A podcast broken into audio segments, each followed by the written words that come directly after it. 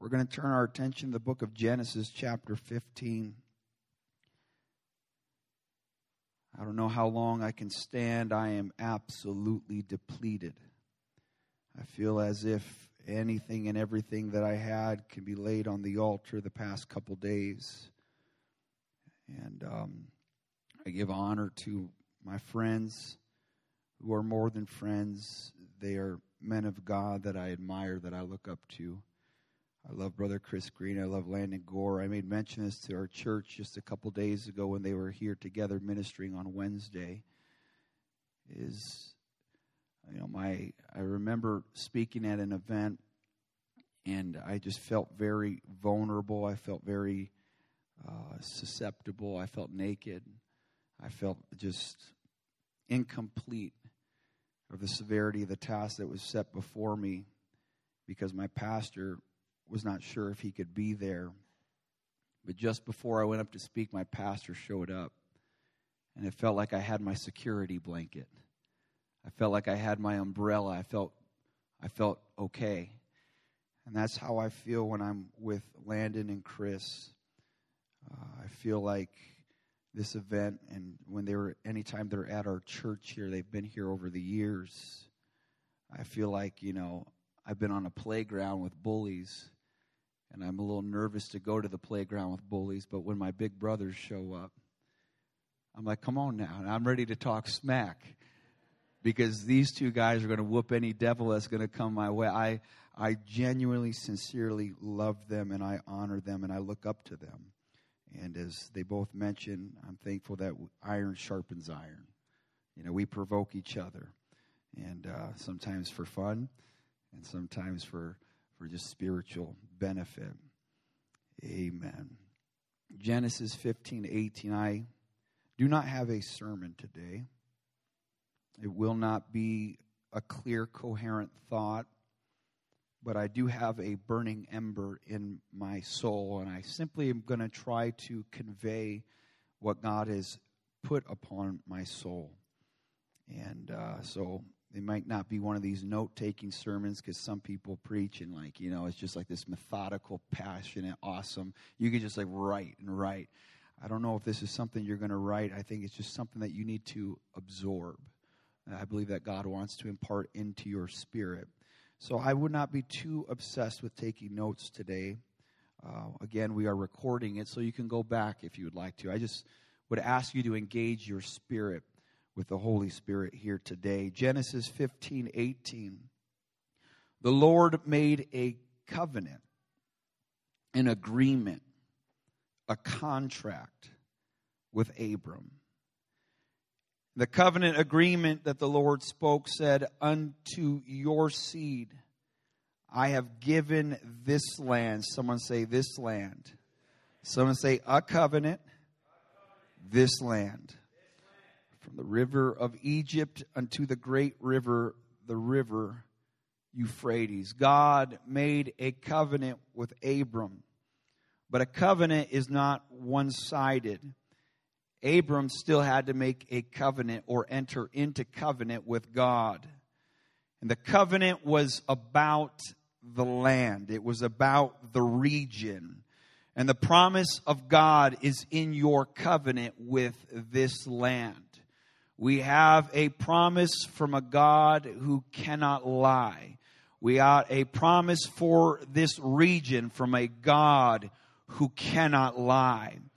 And good faith, healthy faith, accurate faith does not interpret the Word of God simply as scripture that is just ink on a page. True faith, pure faith, interprets the Word of God as the voice of God. When I read the Bible, I am hearing the voice of God.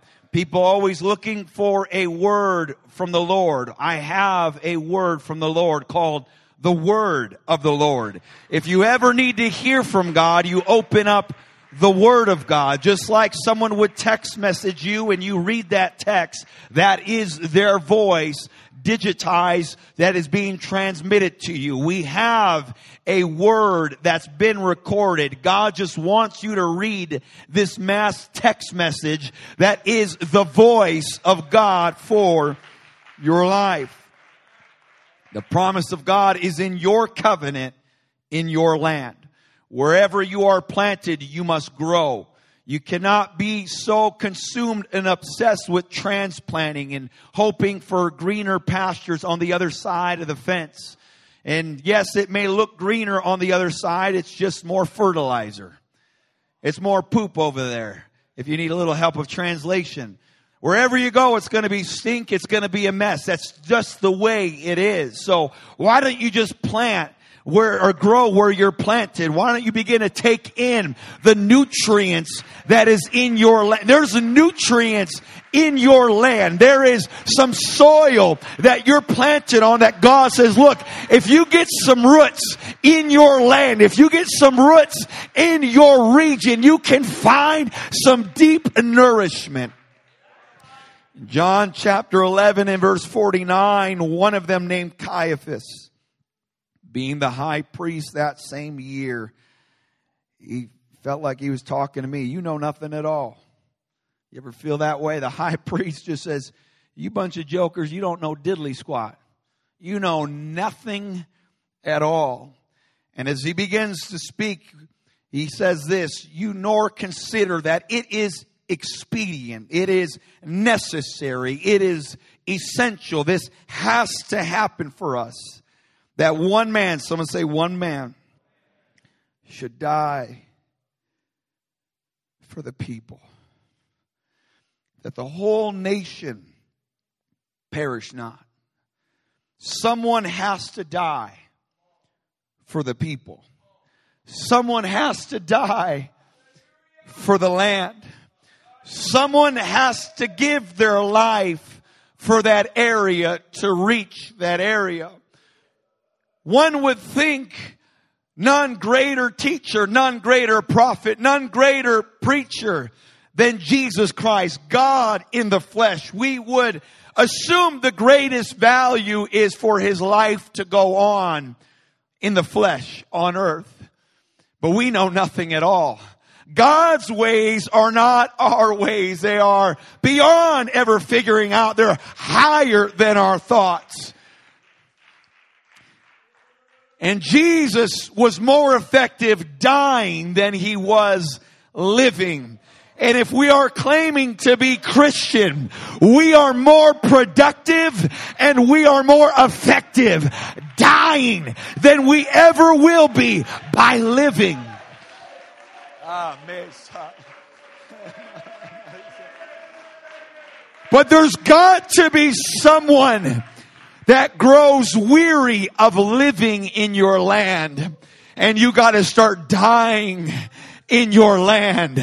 God says it is essential. The prophetic move through a man and says somebody has to die for the people. Somebody has to die for the land. Someone's got to give their life. And this, he spake not of himself, but he was the high priest that year. He prophesied Jesus should die for that nation, not for the nation only, but also that he should gather together in one the children of God, the covenant that was made with Abraham that were scattered abroad. The death of one man brought the life of multitudes. These men of God have been in the Holy Ghost. They have paved the way, they have set the course, inspired divine words from the Lord. Deliverance as a diet. There is a diet for the door that you want to go through. I'm like, Lord, what do you want me to say? And I just wanted to say, like, release the obese. Talking about diet this whole week.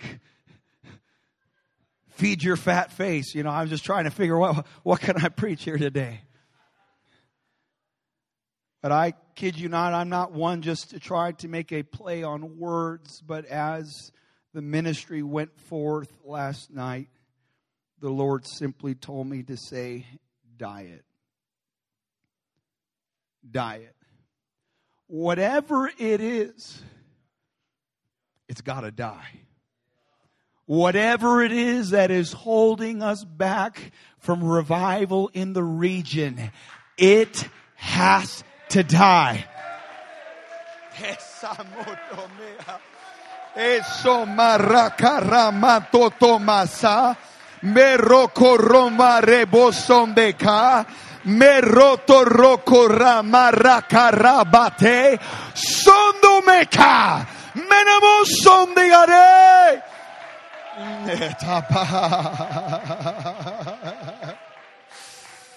I was reading in the word of the Lord this morning.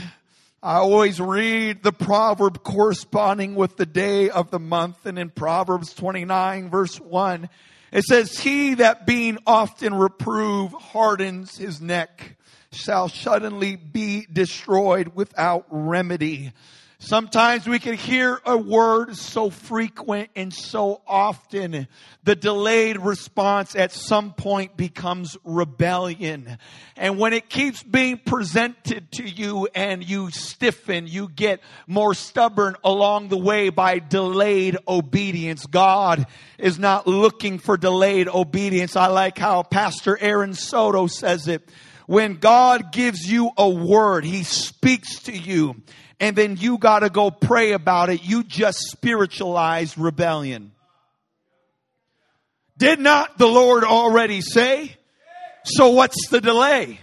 Hath not the Lord spoke? Why don't we just respond with radical obedience to what thus saith the Lord? The saying goes, if it ain't broke, don't fix it. But this scripture declares if it ain't broke, break it. Whatever Whatever seems to be working for you, that's not what's going to bring revival in this region.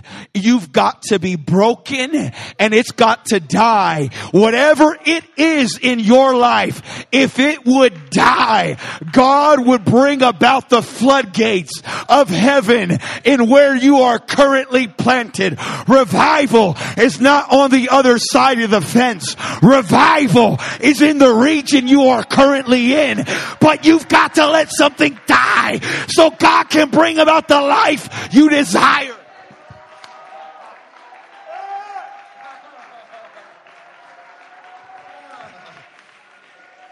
Would you lift your hands and voice and ask the Lord to speak to you in these next few moments, God? I pray every spirit that is not of God, every spirit that is contrary to the Holy Spirit, I bind it in the name of the Lord Jesus Christ. The Lord rebuke thee, devil. The Lord rebuke thee, human spirit. And I speak a liberty in the house of the Lord today. I pray, God, as we go back to our region, we go back ready to die for it. And whatever it is that's in the way, it dies today.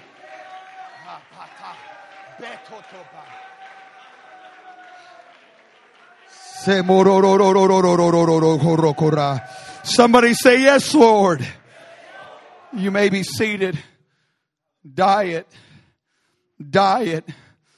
Nehemiah 3 5 there is a great work to be done in the days of Nehemiah. I preached about Nehemiah a few weeks ago at the district comp, uh, district rally, and the Lord moved in a great way as He began to give us a passion for the work of the Lord. It's amazing. Nehemiah, he had it better, though he was a slave, he had it better than the majority of his brethren. And he heard the same story, the same report day after day after day about the condition of the region that he was from.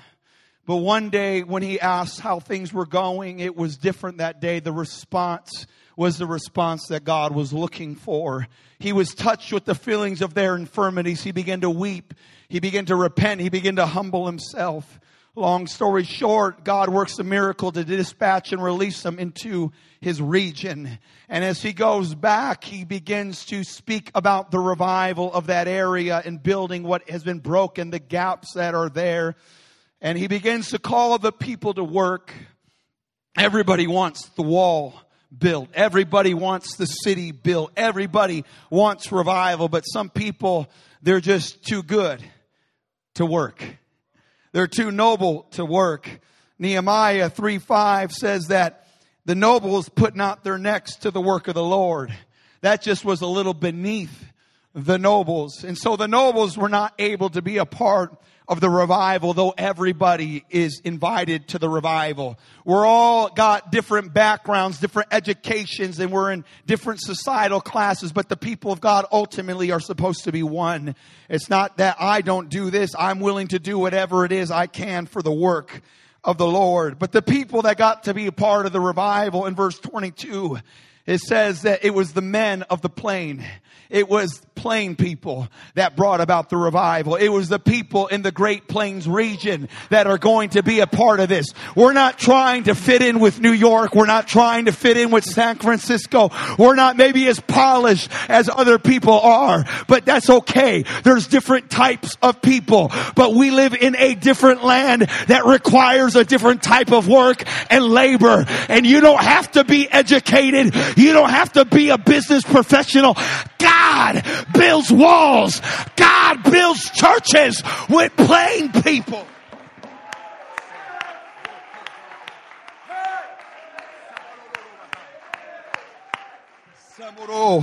So I've determined I'm, I don't have to try to be what other than I, what I am. I am a people of the plain and we are here to have a plain revival.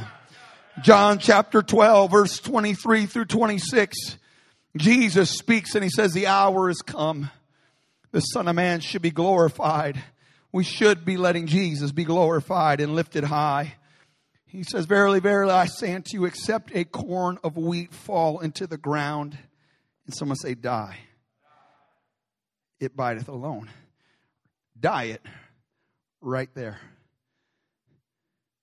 We abide alone if we don't diet properly. But if we die, it bringeth forth much fruit. Two different diets there in one scripture. You, you, you can diet and be alone, or you can diet and bring forth much fruit. Hyphens are afraid to die alone. We talked about that yesterday in the panel discussion for a moment. But if you don't die, you'll always be alone. But if you die, you be fruitful. The fear, oh, what if I, what if I become an old maid in Pentecost? Because like in Pentecostal years, it's kind of like, you know, dog years, you know, you know, like a, a, your puppy might be one year old, but it's really seven years old. And you know, you might be 20 years old, but in Pentecostal years, you're 42 years old. Oh my God, I don't know if I'm going to make it. I am an old hag. We age differently in Pentecost as single people. If you don't get it, ask for the interpretation after service. I'm afraid to die alone. Don't make companionship with a person your fulfillment of not being alone. Die to self and you'll never be alone. You will be fruitful if you learn to die in the season you're in right now. Whatever season you find yourself in, stop trying to live the way you want to live and say, God, I'm not afraid of being alone. I want to die and be fruitful. Jesus said, if you love your life, you're going to lose it. But if you hate your life in this world, you're going to keep it unto life eternal. If any man serve me, let him follow me, and where I am, there you will be also. If anyone would serve me, if you just die, you will be honored of my Father. See, here's the deal. If you die for Jesus, you'll never be alone. He's a friend that sticks closer than a brother. There's nobody like my Jesus. I love my wife. We've been married 16 years, but my wife has never given me an experience like Jesus gives me me. Oh, there's a sweet peace that surpasses all understanding. I'm thankful for the comfort of my wife, but there's a comforter called the Holy Ghost. You can find everything you need if you die.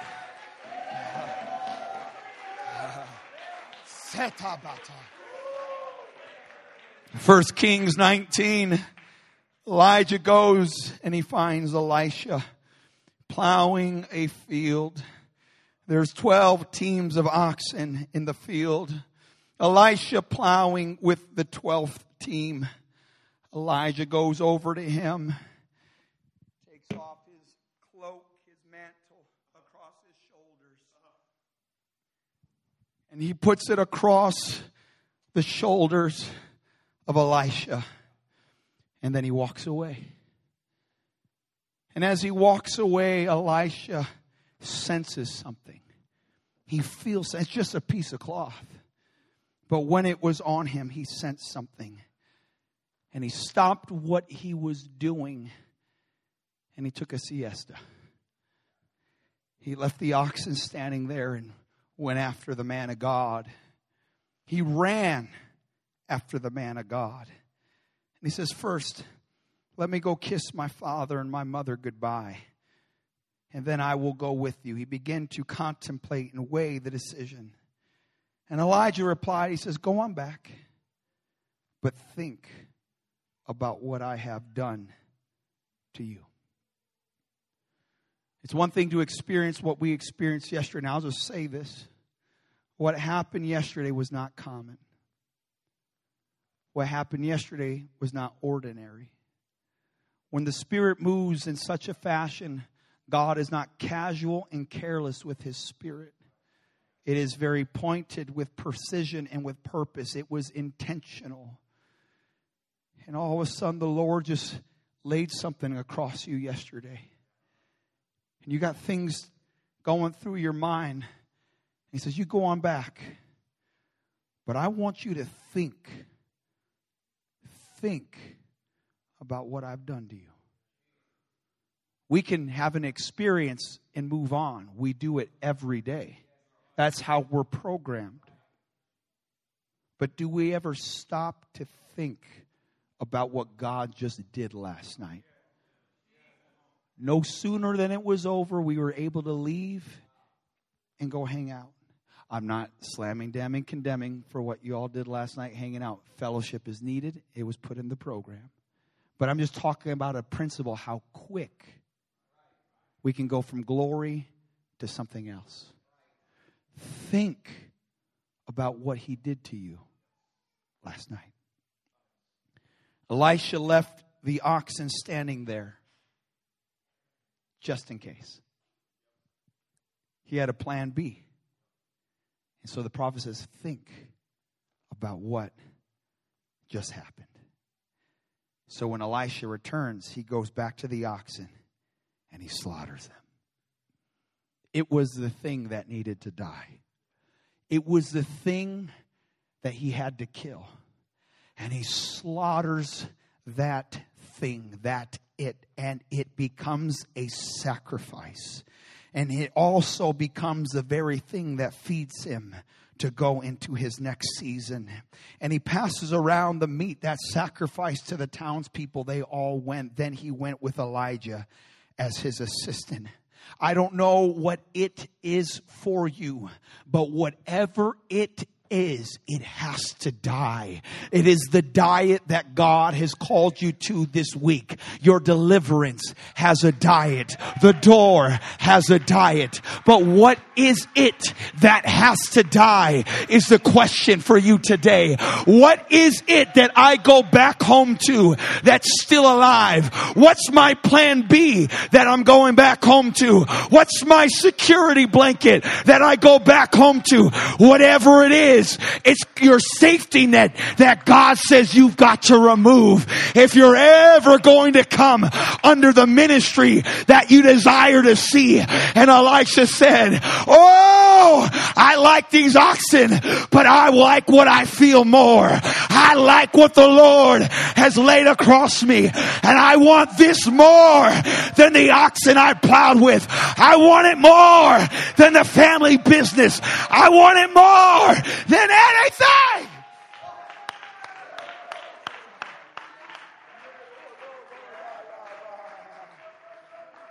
Would you lift your hands and would you lift your voices?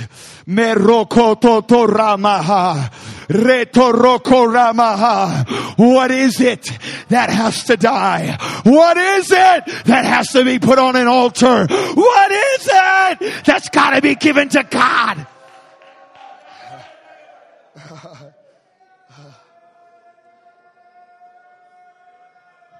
Hear me in the Holy Ghost. It is not always a sin. It is not always wrong. You can have it and still go to heaven. But you may not bring anyone to heaven with you. it was in the panel discussion, I believe, when you were, it was at the thousand and ten thousand. What a powerful illustrated point that is so true. It will stay and you can go but nothing else goes with you. But if it dies, how many can you bring with you to heaven? Isn't that what we're really supposed to be all about? God, if it is my video game addiction, if it is my subscription, and if it is a movie, if it is a relationship, if it,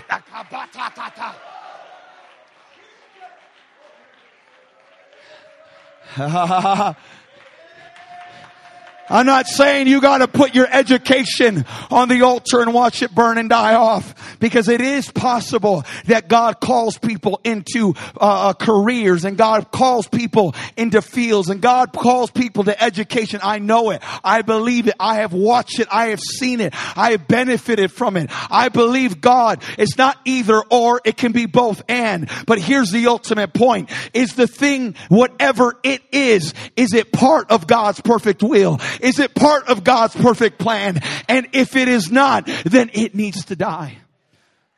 Here's the best way to do it. You take it, which should be everything and nothing less, and you put all of it on the altar and you set it on fire. And whatever remains, it can live in your life. But if it burns in the fire, God doesn't want it to live in your life. I've learned to put everything on the altar. Every day and every year I put it all on the altar. And there's some years I get to keep it. There's other years it burns in the altar and I never go back to it. I'm telling you right now, we're too cautious. We're too reserved. We're so reluctant to put all of it on the altar. But it might be the thing that needs to die and it will get you through the door God wants you to fit through. Hallelujah. I'm going to hurry. I'm not going to preach long. You guys got a long drive. You got a long journey. So I'm going to keep it very brief here. Genesis 28, 15 through 19. Huh. The Lord speaking through the journey here of Jacob.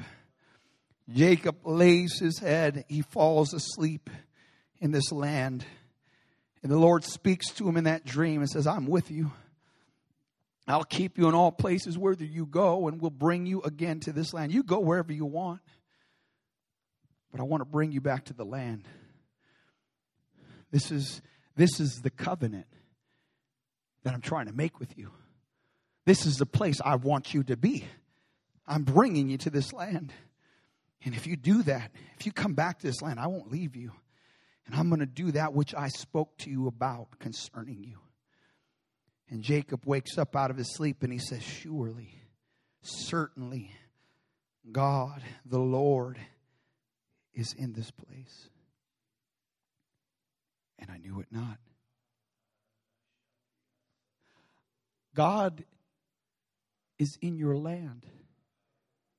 And you can live in a land so long and not even realize God's there. In the very place, He has a covenant for you and a promise for you. Jacob was trying to leave that land, but God says, I'm in this land. This is where I'm at. And Jacob did not even know it. And he became afraid in verse 17. How dreadful is this place? This is none other but the house of God. I know other people have things to say about this land, but this land, I now say it's none other but the house of God. And this is the gate of heaven. We have to wake up and realize where we are living. Your lame town is the gate of heaven. Your podunk backwards town is the gate of heaven. Your, your land that you live in that gets 40 below, it's the gate of heaven. A lot of people, I, I've heard this time and time again. About, I, I, won't, I won't reference this one person from years ago. I went to Bible college with him, and and we were just kind of you know trying to catch up with where where you know his ministry, what's going on in his world, my world, and and he's just like, yeah, you know, somebody asked me to to go to this part in Canada, and and uh, he goes, I looked it up and I saw how much snow was there. I was like, no way. Didn't pray about it, didn't talk to God about it, but because there was so much snow, he said no. In everything by prayer, but we do everything but prayer. What if God calls you to die in a land? If it dies, they live. And that's what we're after. That's what the preacher preached about yesterday. And you got to wake up, and God is waking up this region. God is waking up the Great Plains to realize where we are living. That our lame town, our low populated state, our low populated region is the gate of heaven. It may not, you may only have one traffic light in your entire community, but there's a lot of spiritual traffic there that you may have never realized. He didn't know as he walked through that land and as he slept in that very place, so comfortable, so casual as he laid there. But God woke him up and said, don't you realize there's angels of the Lord here that ascend and descend frequently. And he realized this is not more or this is more than a one traffic light town. This is more than Nebraska. This is more than South Dakota. This is more than North Dakota. This is more than Iowa. This is more than Minnesota. This is the gate gate of heaven. This is a portal of God.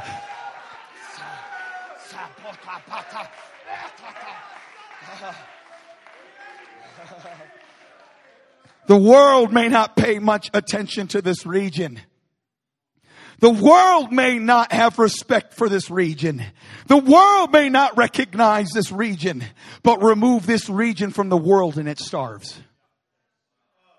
How are you going to do without our corn now? Let's take away soybeans and see how the rest of the world does. Let's take away the wheat and see how the rest of the world does. They need us more than they ever want to acknowledge. I'm telling you, the Great Plains has great value and God wants you to wake up and see the value of the Great Plains just like we feed the nations. I'm telling you, not only naturally, but there is a mirror in the spirit. This is the gate of God and God wants to feed the nations from the Great Plains.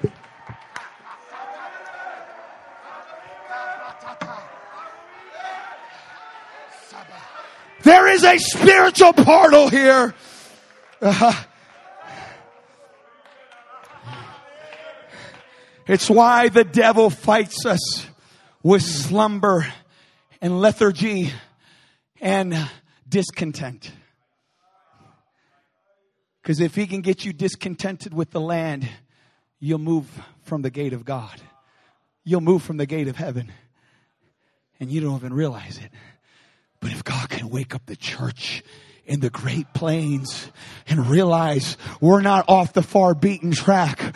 We feed the nations. We're going to be a high traffic spiritual, just like the weather pattern. It flows from the north and it hits the rest of the world. It hits the rest of North America. I'm telling you the winds of harvest. There's a wind coming through the Great Plains and it's going to usher in a faith that people are going to recognize if God God can move there. God can move here. If we, if we can have a breakthrough, there will be a torrential flood that sweeps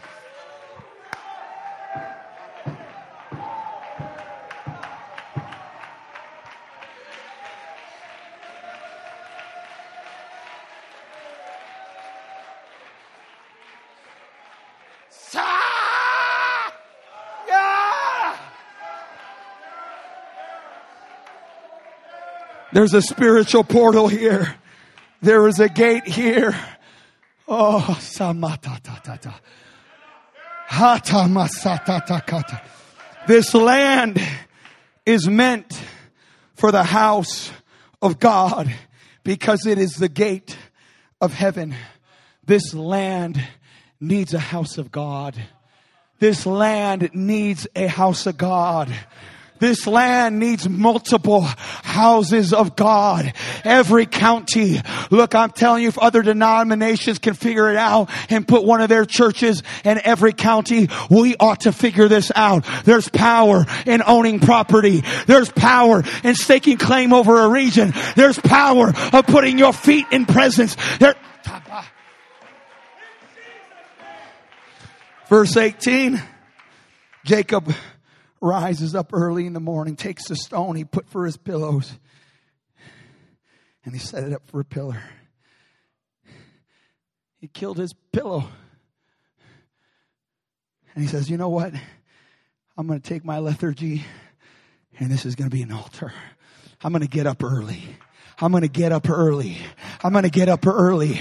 I've been sleeping too long, but I'm going to get up early. I'm going to build an altar on this land. I'm going to make my first stake of claim. I'm going to build a devotional life. I'm going to build a life of consecration. I'm going to do it right here on this land. I'm going to stop pretending that I'll turn spiritual if I go on a missions trip. I'm going to stop pretending to be spiritual if I move to a different state. This land is where I build. I'm going to take that pillow of lethargy and build an altar early early, early,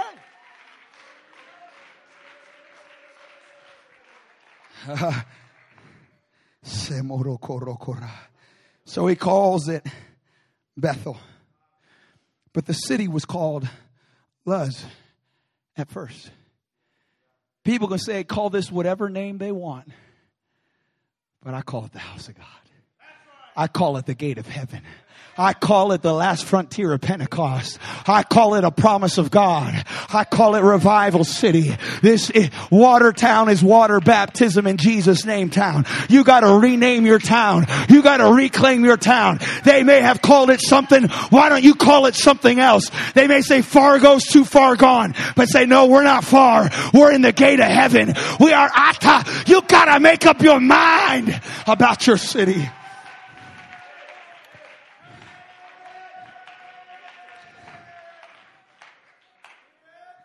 Don't call your region forsaken. Call it the house of God. Acts 21, last portion of scripture, we're done. Verses 10 through 14. As we tarried there many days, there came down from Judea a certain prophet named Agabus. And when he was come unto us, he took Paul's girdle. I guess men wore girdles those days. Paul needed a diet. J K L O L F Y B T W I K R. Am I going too fast? And with that girl, he binds his own hands and feet. And he says, Thus saith the Holy Ghost. So shall the Jews at Jerusalem bind the man that owns this girdle and will deliver him into the hands of the Gentiles the Holy Ghost has spoken. What's your interpretation? This is what will happen to the man that owns this and does this. Sometimes God says something and he leaves it open to interpretation. Not any prophecy of Scripture. You understand I'm saying? Scripture's not open to interpretation. But he'll, just like that prophet, just walk by and brush up.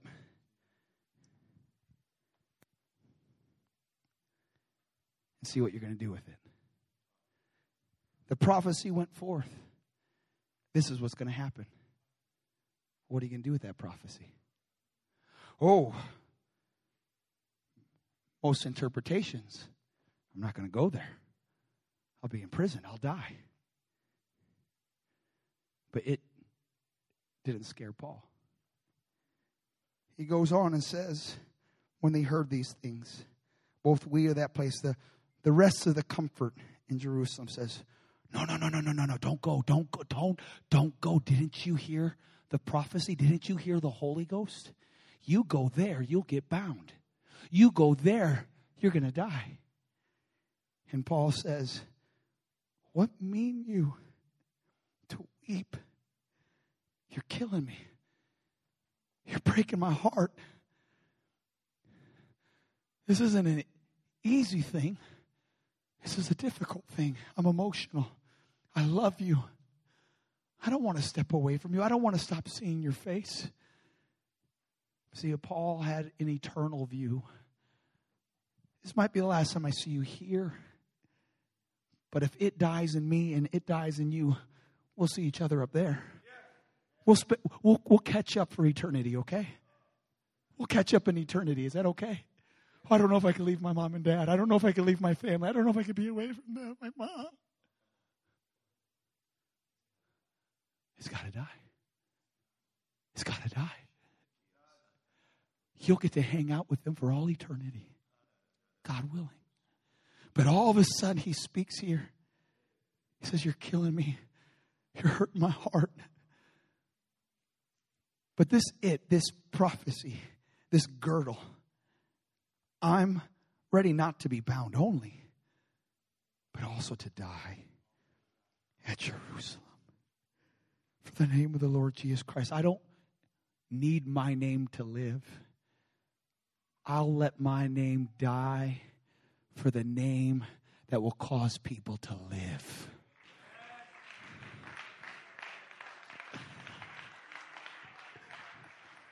And when it died, it says they saw he would not be persuaded. But as long as it's living, you can be persuaded the other way. But if it ever dies in your life,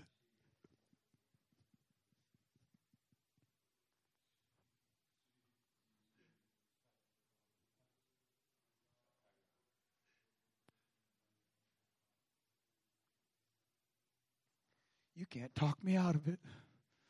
I've had a lot of people try to talk me out of a lot of things, but it died.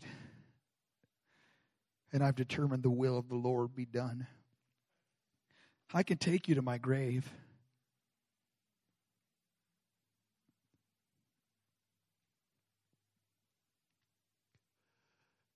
It's located on 509 11th Street Northwest. There's a picture of it if they'd like to put that up. I died there. On the left hand side, you see maybe a window on the left. A lot of things happen in that basement. A lot of depression happened in that basement. A lot of discouragement happened in that basement. A lot of isolation and loneliness happened in that basement. I went through the fight of my life. But finally, I died. I died there. And I was the greatest thing I ever died out to. That day, I made covenant with the land. I love the soil of South Dakota. But over time, God can bless, and in those blessings, new things can come to life, and those new things of comfort and joy. God will ask you, Are you willing to let it die so something can live?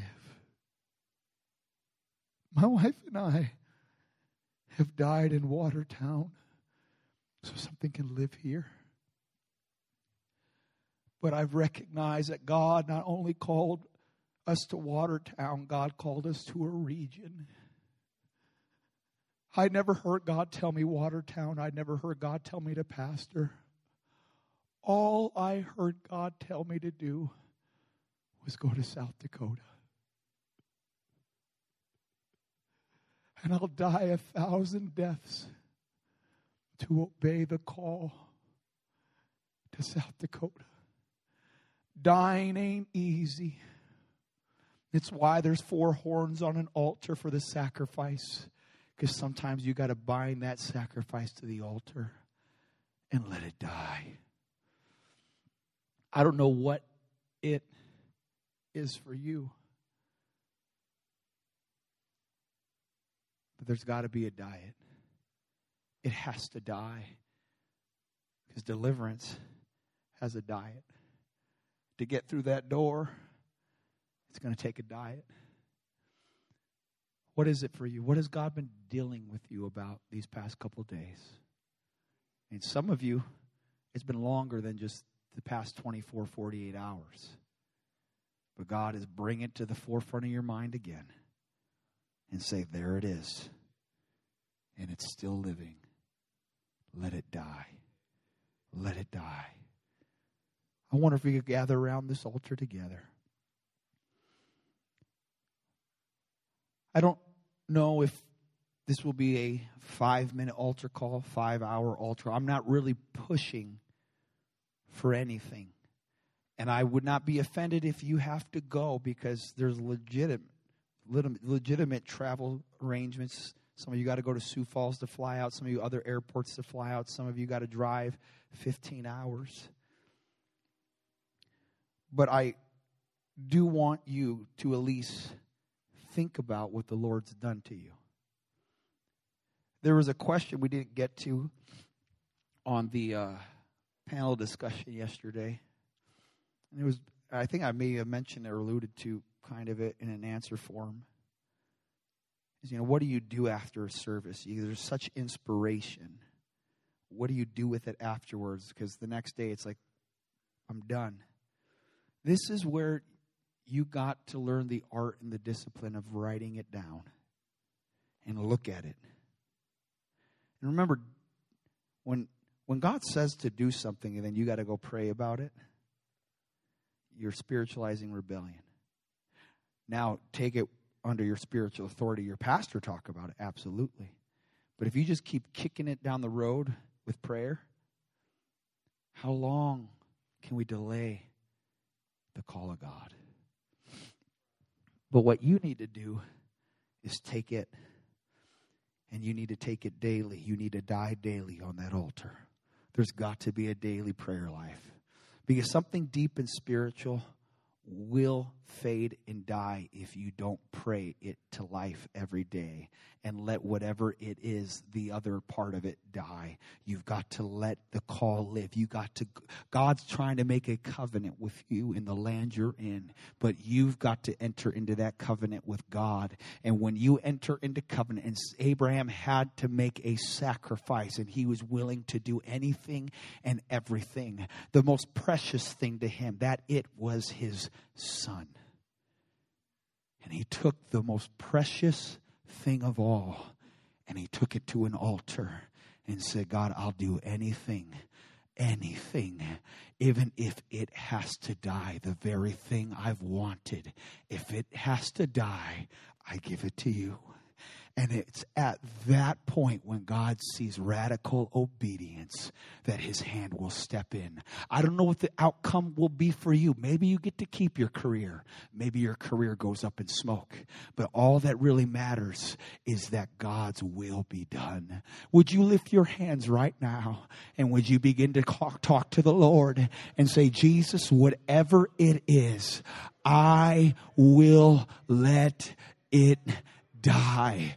That is the diet God calls for right now. What, would you just put all of it Put all of it on there. That's relationship inclusive. That is career inclusive. That is anything and everything and nothing less inclusive. Put it all, every detail, every iota, every ounce, every drop, everything on that altar and stop letting the spirit of fear control your next decision of faith. Let it burn if it burns and say, God's bringing out something more fine than that. I'm going to come out like gold after this altar call. I'm going to come out fine as gold after this trial of my faith. Mo somate, mo seara, meara, leoro, meraka, meroto, sa, leoro, barara. Come on, pray the will of the Lord be done. May the will of the Lord be done. He must increase. I must decrease.